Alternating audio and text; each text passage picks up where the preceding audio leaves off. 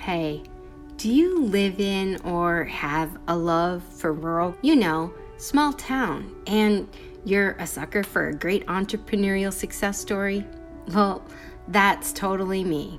I could read about, listen to, or engage in a conversation with a rural entrepreneur all day long and listen to their stories.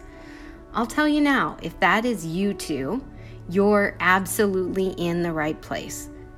See, I grew up in my small hometown in North Dakota. There were less than 25 kids in my high school graduating class. Along with many other small town rural kids, I thought if you wanted to have success, you needed to move to the big city.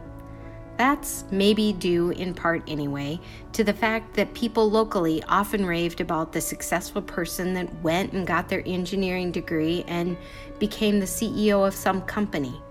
They talked about the big shot lawyer, doctor, or how about this? I know a guy from our small town that left and became a rocket scientist. These people made lots of money. Maybe they had big houses or the swimming pool in the backyard. Yep, they are successful. Absolutely. And we need those people. But there are so many rural business owners, entrepreneurs that are lighting up their small towns with what I call rural gold. My name is Krysti Mikkonen, and where I've lived the majority of the last 32 years was rural really rural. It had 10 people the two adults and four kids that lived in our house, and the four adults that lived in my in law's house across the yard on our farm in rural South Dakota. The closest town to me was four miles, and that had a population of about 200 people. okay, well, maybe that's counting the cats and dogs too.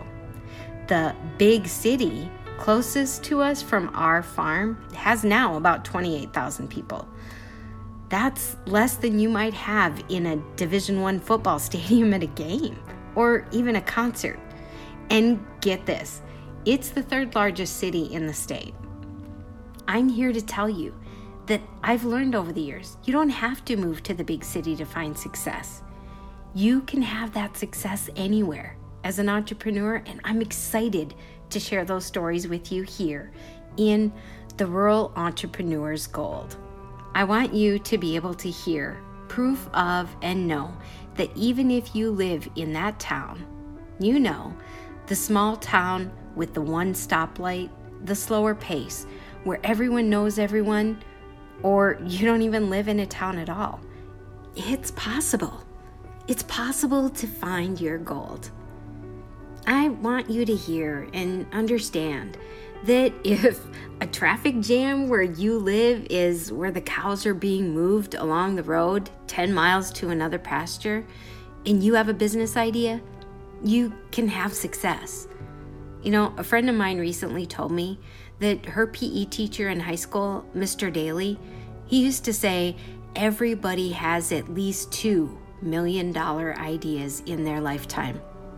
Most people, they just won't act on them.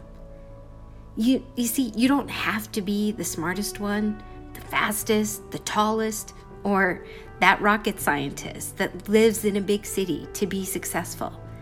You, you just have to be the one that isn't afraid to try, no matter where you live. So, come on, let's go. If you love rural or you're rural at heart, You'll find some really great stories here in each episode. If you're someone who likes to cheer for the little guy, you're gonna love these impressive stories.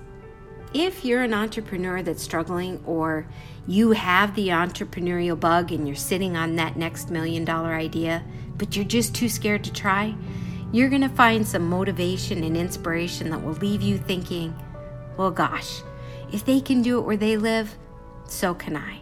You know, I really can't wait for your rural entrepreneurial story to be the next one that I'm talking about here in this podcast. Because everybody deserves to hear your amazing success story. Yep, you can do it. So come along and join me each week to hear the inspiring stories of people finding their rural entrepreneurs gold.